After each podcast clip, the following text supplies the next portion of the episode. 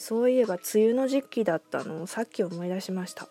結婚が流行ってた時ってあ今もなんのかな？ジューンブライドっていう言葉が女性にとって一つの憧れみたいなんてありましたでしょうか？私も乗っかって6月17日でしたけどなんでこういうキャッチコピーを作られたかいうと、まあ、日本でよく知られてる理由はこの時期が雨降りすぎて湿気もすごいし式場が儲からへんからなんですね。まあ、夢をなくすことを言うなということなんですけどまあそうなんですね多分。知らなかった説もいくつかあってローマ神話の主神ユデビルの妻である女神ユノが結婚や出産育児の象徴でまた女性や子供か、えーと、家庭の守護神でもあるとされててローマ神話では1月から6月までそれぞれの月を守る女神がいるそうなんですけどその中の6月の担当が女神ユノだった。でもう一つの説、えーとヨーロッパでは3月から5月まで農作業が忙しくて6月になってからは結婚していい月っていう決まり事があったそうです。でまた別の説だと今度はヨーロッパこれ一緒かヨーロッパでは日本と逆で6月が1年のうち最も雨が少ない時期だったから、えー、それその6月が祝福されるに適した月だったらしい。まあ言うてもこういうキリスト教式って戦前の日本文化には馴染みがなかったもんだから輸入されてきた行事の由来としてということではい聞き流しておしまいにしておきたいと思います。で6月といえばそうもう一つはこう細木さんの成人占いで私は毎年6月が大作界のど真ん中だから今今大作界のど真ん中に住んでます。仕方ない。全ては必然なので。はい。話がらりと変わりましてよくわからんモードで話します。ネットフリックスのオリジナルドラマで「オルタード・カーボン」というのがあるらしいんですがまだ見てません。でその世界のえーと、その映画の世界観ではその人間の体を所持することがもはや意味のない世界になっててで肉体っていうのは捨てられて意識がデジタル化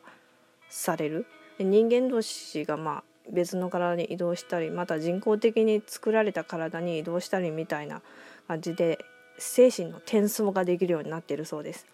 まあ、人もデジタル化されていくという流れがあって有機的なものから再び無機的なものに戻っていく帰っていくっていうターンに入っておりますでしょうか人間がデジタル化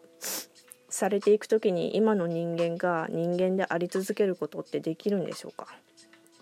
つまり現在のホモ・サピエンスっていう種からは違うものに変異するという意味でまあ外見では人間は人間とは言えない種になっていくかもしれないけどそんな中でも、えー、情緒豊かな感情を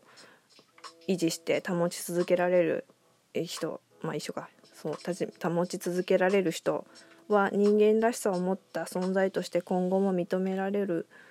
かもしれないのかな。中には進化の過程でもっとマシン的な思考と環境に慣れた結果人間特有の豊かな情緒を失ってしまう人もいるでしょうというただ現時点では脳のどの機能が思考や性格感覚などを担当しているかまだはっきり分かってないって言ってます難しいことは不明ですがそこには量子情報が関わっている場合に意識をアップロードすることは不可能だって言うてます意識はデジタルではないらしい。何なんだろう。じゃあアナログともデジタルとも違うものって何なんでしょうか、うん、でも AI が AI を作れるようになるから AI によってそれが分かるっていうことになったりしないのかな。AI っていうのは謎の存在が教えてくれたオーバーテクノロジーらしいです。はいちなみにの話でした。謎の存在って何ですか？わからない。謎です。仮説だとえーと、意識をコンピューター上にアップロードさせても元の自分の意識とコンピューターに複製された自分の意識の2つの意識が同時に存在することになるという飛ばそうかな。うんと。えーと元の自分の意識が破壊されずにずっとそのままでおる。さらにはアップロードされた意識は意識じゃなくてただのプログラムかもしれない。まあ、ゲーム情報だけっていうことでそのスピリット的なものその魂っていうものは入ってなくても老人形のような目をした人間がそこにいるとかそういう感じでしょうか。でも複製技術は少子化対策の一つでもあるようだしアバターラをいっぱい作ってアバターラって何だったかな？あはい。個人の確立されたアイデンティティを持って再び崩壊させるターンに向かう一手は精神の転送とか複製とかいう技術になるのかなって思ってます。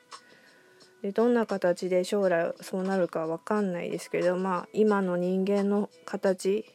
の崩壊は必然とそして加速度的に起きてくると思われます。